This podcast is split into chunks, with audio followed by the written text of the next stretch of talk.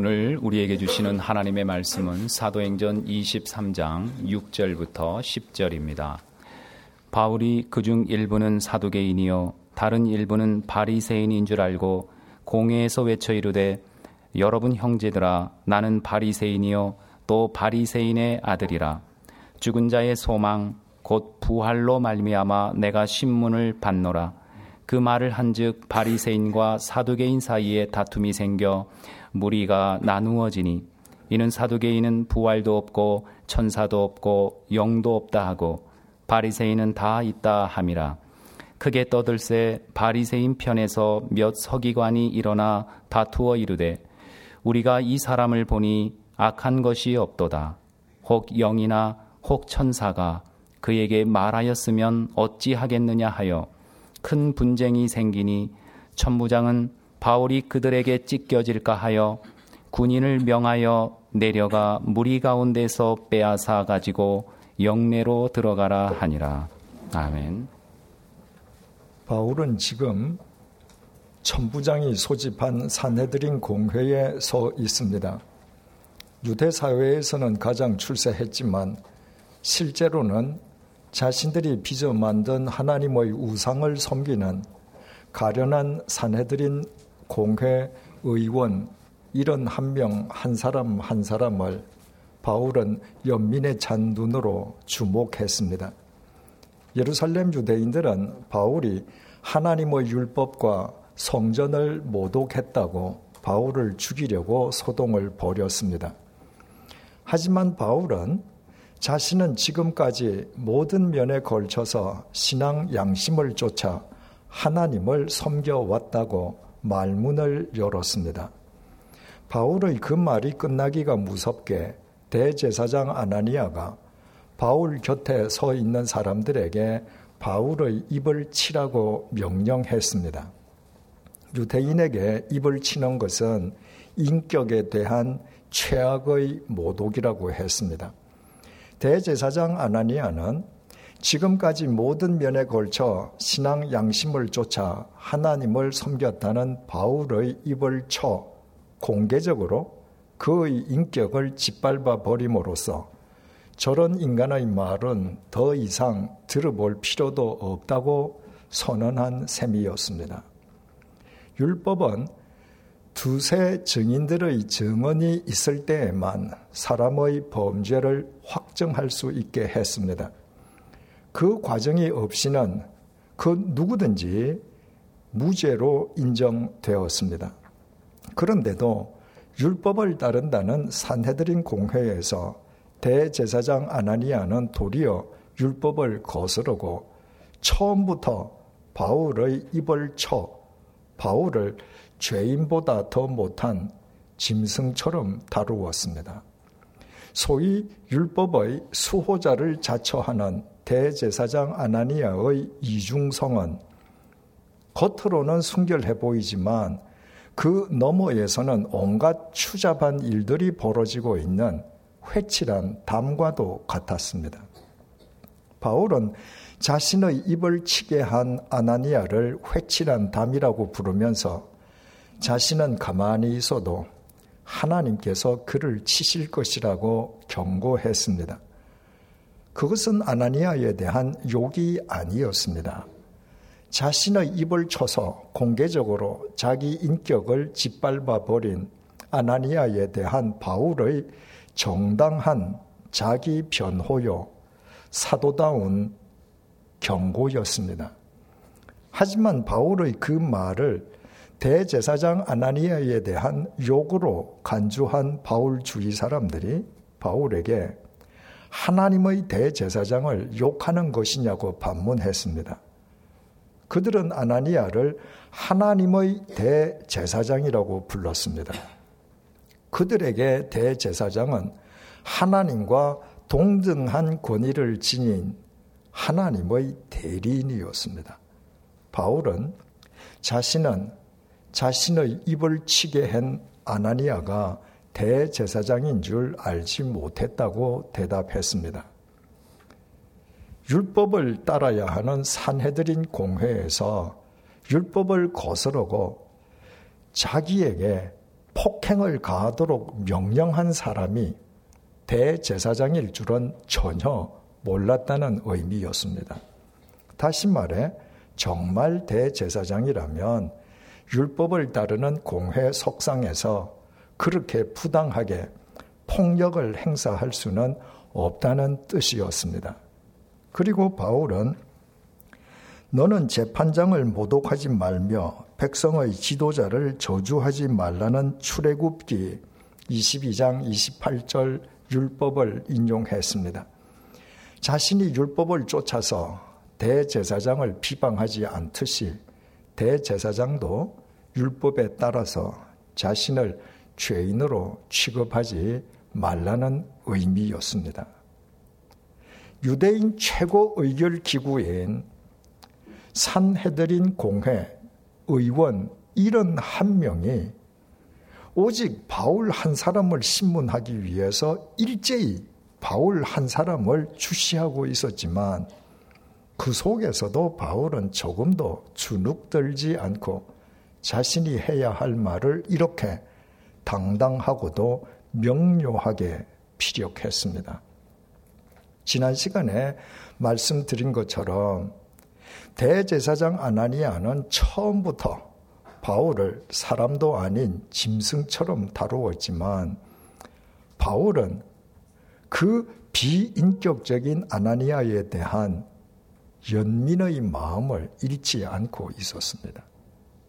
다시 말해서 대제사장 아나니아는 바울을 인간보다 못한 짐승으로 다루고 있었지만 바울은 그 비인격적인 아나니아에 대한 인간 존중의 마음을 계속 견지하고 있었던 것입니다.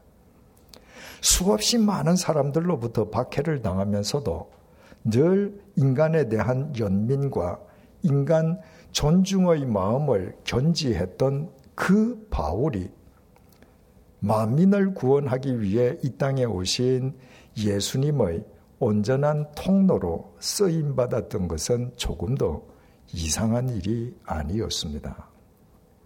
대제사장 아나니아가 바울의 입을 치게 해서 공개적으로 바울의 인격을 짓밟아 버렸을 때 만약 바울이 흥분해서 자제력을 잃고 바울 역시 대제사장과 사내들인 의원들에게 비인격적으로 대응했더라면 어떻게 되었겠습니까?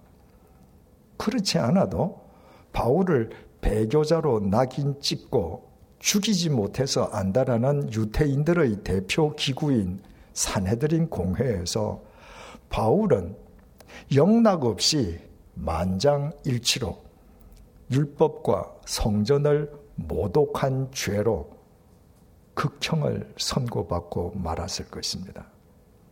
그 경우에는 로마 당국이 유대인들의 종교법을 인정해주고 있는 한 천부장도 바울이 아무리 로마 시민이라고 할지라도 비인격적인 언행으로 극형을 선고받은 바울을 더 이상 보호해 줄 명분을 찾을 수 없었을 것입니다.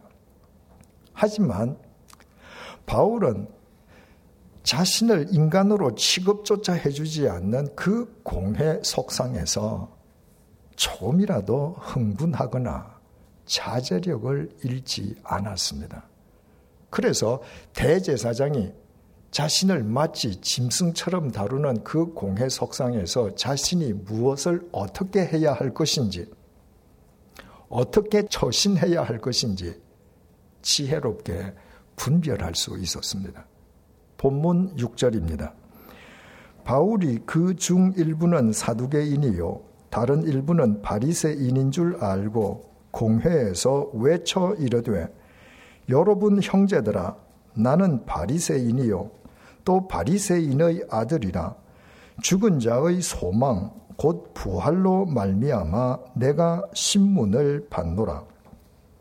사내들인 공회를 구성하고 있는 이런 한 명의 의원들은 대부분 사두개인들과 바리새인들로 구성되어 있었습니다.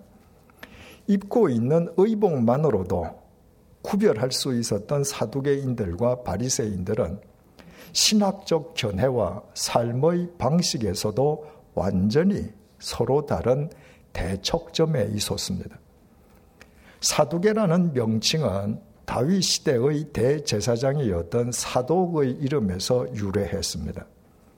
주전 2세기경에 대제사장 사독의 후예임을 자처하는 제사장들이 성전 관리의 기득권을 주장하고 나서면서부터 사두개파가 형성되기 시작했습니다. 그 이후 바울 당시의 사두개파는 대제사장과 사내들인 의원 등 유대 사회에서 정치적으로나 종교적으로 기득권을 지닌 지배 계층으로 형성되어 있었습니다. 그들은 모세 오경의 권위만 받아들였을 뿐 다른 구약 성경의 권위는 인정하지 않았습니다. 그들은 하나님께서는 인간에게 단지 율법을 주셨을 뿐이고 하나님께서 인간의 역사 속에 직접 개입하시는 것은 아니라고 생각했습니다. 그러므로 그들에게 하나님의 섭리는 애당초 있을 수 없었습니다. 그들은 천사나 영의 존재, 부활과 영생과 같은 내세도 전혀 믿지 않았습니다. 그들에게 중요한 것은 언제나 눈에 보이는 현실 세계밖에 없었습니다. 그 결과 사두개인들은 도덕성과 윤리성을 상실한 물질주의자들로 전락해버리고 말았습니다. 그래서 신성해야 할 성전의 제사 의식마저 추악한 상거래로 전락시켜 버렸던 사두개인들은 서민들에게는 혐오와 증오의 대상이었습니다. 반면에 구별된 사람 혹은 분리된 사람을 뜻하는 바리새인들은 주전 4세기경 유태교 개혁에 앞장섰던 하시딤의 후예들답게 누구보다도 율법에 열심인 사람들이었습니다. 그들은 세속적인 것들, 비율법적인 것들, 불경건한 것들로부터 자신들을 구별해서 스스로 분리된 삶을 산다는 의미에서 자신들을 바리세파라고 불렀고 그 호칭에 대한 대단한 자부심을 품고 살았습니다. 그들은 모세 오경뿐만 아니라 구약 성경을 모두 정경으로 받아들였고 조상 대대로 전해져 내려오는 유대교적 전통도 존중했습니다. 그들은 천사와 영의 존재를 믿었고 부활과 영생과 같은 내세도 믿었습니다. 타락한 제사장들이 성전을 장악하고 있는 것에 반대하면서 철저하게 율법을 준수하는 바리새인들은 서민들의 존경과 신망을 얻고 있었습니다. 이처럼 사두개인들과 바리새인들의 서로 다른 신학적 견해와 삶의 방식의 차이는 평소에도 두 진영 사이에서 늘 다툼거리가 되었습니다. 바울은 그 사두개인들과 바리새인들이 대거 포진하고 있는 공회에서 여러분 형제들아 나는 바리새인이요 또 바리새인의 아들이라 죽은 자의 소망 곧 부활로 말미암아 내가 신문을 받노라라고 선언했습니다.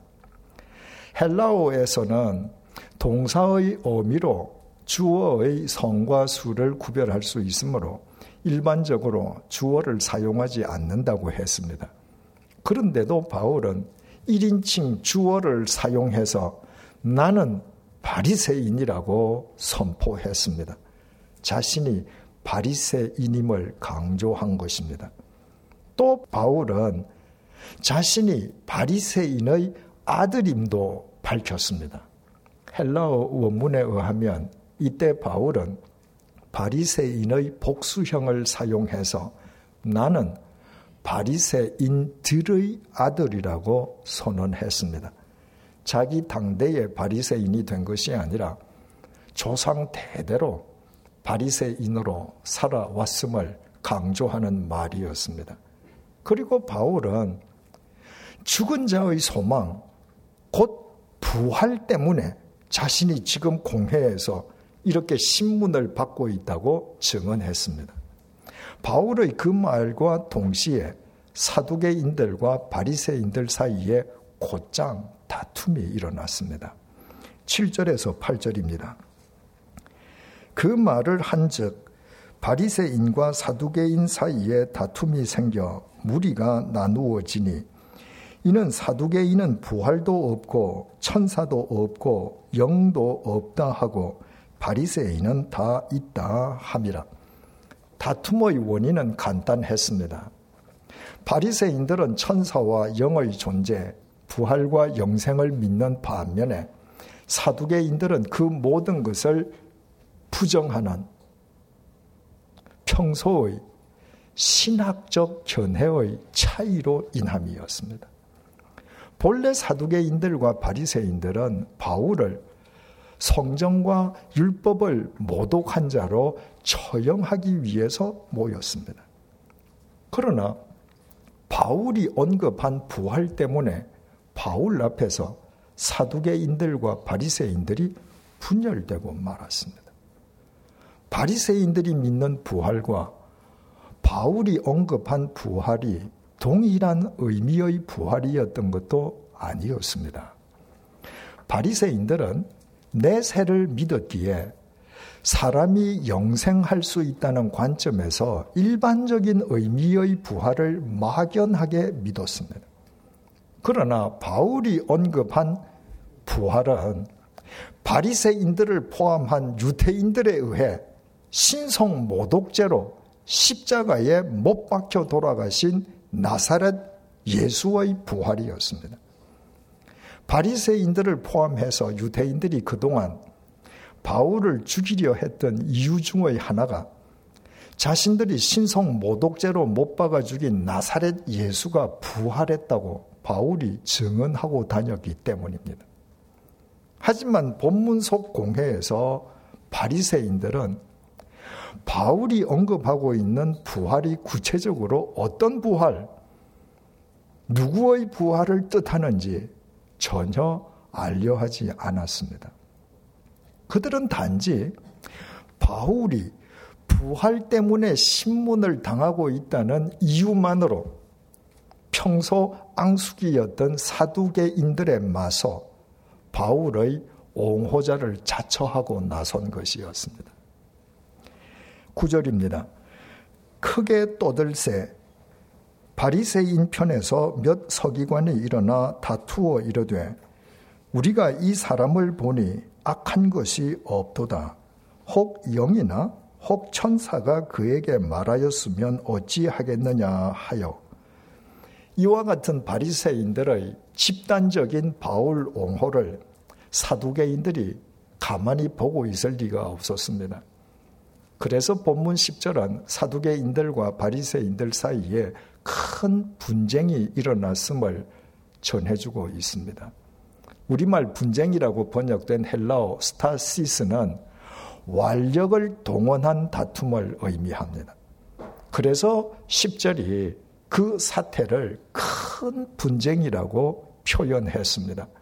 사두개인들과 바리새인들이 서로 주먹을 휘두르고 뒤엉킨 것이었습니다. 지금 산해드린 공회는 바울을 신문하기 위해 소집되었습니다. 그러므로 피고의 신분으로 공회 석상에 서 있는 바울은 스스로 자기 자신을 변증해야만 했습니다. 만약 대제사장과 사내들인 의원들이 바울의 자기 변증을 처음부터 끝까지 경청했더라면 하나님께서 예수 그리스도의 십자가 보혈로 그들까지도 구원해 주시려는 하나님의 은혜의 복음을 접할 수 있었을 것입니다. 하지만 사두개인들과 바리새인들은 서로 자기 진영 논리 안에 갇혀 싸우느라 그 귀한 기회를 놓쳐버리고 말았습니다. 바리새인들이 바울의 보호자를 자처하고 나선 것도 그들이 부활을 막연하게 믿고 있기에 그 부활을 믿는 자기 진영 논리를 지키기 위함이었지. 바울이 언급한 인간의 죄값을 대신 치르시기 위해 십자가에 못 박혀 돌아가셨다가 죽음을 깨뜨리고 부활하신 나사렛 예수의 부활을 믿었던 것이 아니었습니다. 그래서 부활을 믿는다는 바리새인들 역시 막연하고도 추상적인 부활에서 벗어나서 인간의 죄값을 대신 치르시고 죽음을 깨뜨리고 부활하신 영원한 생명이신 예수 그리스도의 부활에 접속할 수 있는 절호의 기회를 스스로 박차버리고 말았습니다. 한마디로 말씀드리면 사두개인들과 바리새인들은 서로 자기 진영 논리에 갇혀 있느라 바울을 통해 예수 그리스도 안에서 얻을 수 있었던 새로운 미래, 영원한 미래를 영영 상실해 버리고 말았습니다. 자기 진영 논리에 갇혀 사는 것은 이처럼 어처구니 없는 결과를 초래합니다. 지난 6월 23일 영국에서 브렉시트와 관련된 국민 투표가 실시되었습니다. 유럽 연합 탈퇴 여부에 관해 국민의 의견을 묻는 투표였습니다. 결과는 투표자 51.9%의 찬성으로 브렉시트 유럽 연합 탈퇴가 가결되었습니다. 그동안 영국에서는 탈퇴파와 잔류파가 서로 자기 진영 논리를 내세우면서 상대방을 공격했습니다. 자기 진영 논리를 강조하기 위해서 선동, 과장, 진실 왜곡이 난무했습니다. 그리고 브렉시트, 유럽연합 탈퇴로 확정된 국민투표 결과가 비로소 영국 국민으로 하여금 현실을 직시하게 해 주었습니다. 하루아침에 영국 파운드화가 폭락하고 하루아침에 영국 증권 시장에서 천억 파운드, 우리 돈으로 물경 154조 원이 증발한 것도 모자라서 외국계 금융기관과 기업들이 영국을 이탈할 조짐을 보이자 영국 국민들이 그제야 인터넷에서 가장 많이 검색한 질문이 유럽 연합을 떠나는 것이 무슨 의미인가 였던 것으로 보도되었습니다. 잔류파와 탈퇴파의 진영 논리 싸움 속에서 수많은 영국인들이 브렉시트의 의미도 알지 못하고 투표한 것입니다. 대혼란에 쌓여 있는 영국에서 지금 가장 확실한 것은 영국인은 당분간 앞으로 희망에 찬 새로운 미래를 맞이하기 어렵게 되었다는 것입니다. 엿새 전에 타계한 미래학자 엘빈 토플러의 용어를 빌리자면 이제 영국은 불확실성의 미래와 직면했습니다. 우리 국민들도 오래 전부터 정치적으로, 사회적으로, 지역적으로 각각의 진영 논리에 빠져 서로 싸우고 있습니다. 국민 한 사람 한 사람이 진영 논리에서 탈피해서 국민 전체와 대한민국의 미래를 생각하지 않는다면 본문 속 사두개인들과 바리새인들처럼 새로운 미래를 우리 역시 영영 상실하거나 현재의 영국인들처럼 불확실성의 미래와 직면하게 될 것입니다. 바울을 두고 완력으로 서로 충돌하는 바리새인들과 사두개인들의 싸움을 지켜본 천부장은 산해드린 공회가 바울을 놓고 통일된 목소리를 내지 못한다는 중요한 사실을 확인했습니다. 그러므로 천부장은 이제 사두개파와 바리세파의 완력을 동원한 충돌 속에서 로마 시민인 바울을 구해 내어야만 했습니다. 10절입니다. 큰 분쟁이 생기니 천부장은 바울이 그들에게서 찢겨질까 하여 군인을 명하여 내려가 무리 가운데서 빼앗아 가지고 영내로 들어가라 하니라. 사두, 사두개인들과 바리새인들이 저들끼리만 주먹을 휘두르면서 뒤엉켜 싸운 것이 아니었습니다. 그들은 서로 완력으로 바울을 붙잡고 끌어당기면서 주먹질을 하고 싸웠습니다. 사두개인들은 바울에게 몰매를 놓기 위함이었고 바리새파들은 바울을 지키기 위함이었습니다. 그대로 두면 바울의 목숨이 위태로울 것이 확실했습니다. 천부장은 부하들에게 명령해서 바리새인들과 사두개인들의 완력을 동원한 충돌 속에서 바울을 빼앗아 오게 했습니다. 물리력을 동원해서 바울의 신변을 확보하게 했다는 말입니다. 그리고 천부장은 바울을 안전하게 로마군의 요새 안으로 옮기게 했습니다. 이처럼 바리새인들과 사두개인들의 완력을 동원한 충돌 속에서 바울을 빼앗아 낸 사람은 분명히 천부장이었습니다. 그러나 그것은 겉으로 드러난 눈에 보이는 현상이었을 뿐입니다. 그 배후에서 천부장을 동원해서 사두개인들과 바리새인들의 완력을 동원한 충돌 속에서 바울을 빼앗아 내신 분은 하나님이셨습니다. 바울은 이 세상 그 어떤 진영 논리에도 속해 있지 않았습니다. 바울은 오직 죄인을 구하시려 당신 자신을 제물로 내어 놓으신 삼위일체 하나님의 논리인 복음의 논리와 은혜의 논리를 삶의 목적으로 삼은 그리스도인이었습니다.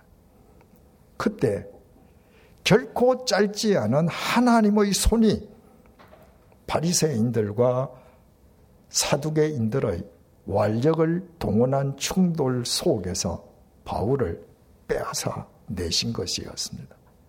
바꾸어 말씀드리면 유태 사회 속에서 나는 새도 떨어뜨린다는 무소불위의 사내들인 공회도 결코 짧지 않은 하나님의 손에서 바울을 빼앗아 내지는 못했습니다. 예수님께서 말씀하셨습니다. 요한복음 10장 27절에서 29절 말씀입니다. 내 양은 내 음성을 들으며 나는 그들을 알며 그들은 나를 따르느니라. 내가 그들에게 영생을 주노니 영원히 멸망하지 아니할 것이요 또 그들을 내 손에서 빼앗을 자가 없느니라. 그들을 주신 내 아버지는 만물보다 크심에 아무도 아버지 손에서 빼앗을 수 없느니라. 그렇지 않습니까? 우주 만물을 창조하셨기에 우주 만물보다 더 크신 하나님의 손에서 이 세상 그 누가 그 무엇이 감히 우리를 빼앗을 수 있겠습니까? 그래서 십자가의 죽음도 하나님의 손에서 예수님을 빼앗지 못했습니다. 오히려 하나님께서 죽음의 권세로부터 예수님을 빼앗아 내시어 영원한 부활의 구주로 세우셨습니다. 참수형도 하나님의 손에서 바울을 빼앗을 수 없었습니다. 하나님께서 참수형을 당한 바울 역시 죽음의 권세에서 빼앗아 내시어 우리 가운데에서 영원히 살아있게 하셨습니다. 이 세상 그 어떤 진영의 논리도 우리에게 새로운 미래, 영원한 미래를 안겨다 주지는 못합니다. 본문 속의 바리세파와 사두개파는 말할 것도 없고 2000년 전에 지중해 세계를 석권했던 로마 제국과 해 뜨는 데서부터 해 지는 데까지 유니온 잭 길을 펄럭이게 했던 대영 제국을 포함해서 이 세상 그 어떤 진영도 그 자체로 영원한 진영일 수 없기 때문입니다. 오직 영원하신 하나님의 논리만 영원합니다. 그 영원한 복음의 논리, 참 생명의 논리, 변함없는 은혜의 논리를 우리 모두 우리 삶의 목적으로 삼는 진정한 그리스도인으로 살아가십시다. 그때 결코 짧지 않은 하나님의 손에서 이 세상 그 무엇도 그 누구도 우리를 빼앗지 못할 것입니다. 도리어 하나님께서 시시각각 우리를 삼키려는 이 세상의 모든 위협과 위험으로부터 언제나 우리를 빼앗아 내어 주실 것입니다. 그래서 그분 안에만 새로운 미래, 영원한 미래가 있습니다. 기도하시겠습니다. 서로 자기 진영 논리에 갇혀 바울을 통해 예수 그리스도 안에서 얻을 수 있었던 새로운 미래, 영원한 미래를 영원히 놓쳐버린 어리석은 사두개인들과 바리세, 바리새인들이 실은 우리 자신들의 모습임을 깨닫게 해 주셔서 감사합니다. 서로 자기 진영 논리에 갇혀 싸우느라 새로운 미래를 놓치고 있는 이 나라를, 이 백성을 우리 자신을 불쌍히 여겨 주십시오. 우리 모두 자기 진영 논리에서 탈피하여 우리를 살리시려 당신 자신을 제물로 내어주신 영원하신 하나님의 논리, 그 영원한 복음과 은혜의 논리를 삶의 목적으로 삼는 진정한 그리스도인으로 살아가게 해 주십시오. 하나님의 논리를 쫓는 우리의 삶에 의해 결코 짧지 않은 하나님의 손에서 이 세상의 그 무엇도 그 누구도 우리를 빼앗을 수 없음이 입증되게 해 주십시오. 하나님의 논리를 삶의 목적으로 삼는 우리로 인해 우리의 미래가 우리나라의 미래가 인류의 미래가 정령 새로워져 가게 해 주십시오. 예수님의 이름으로 기도드립니다. 아멘.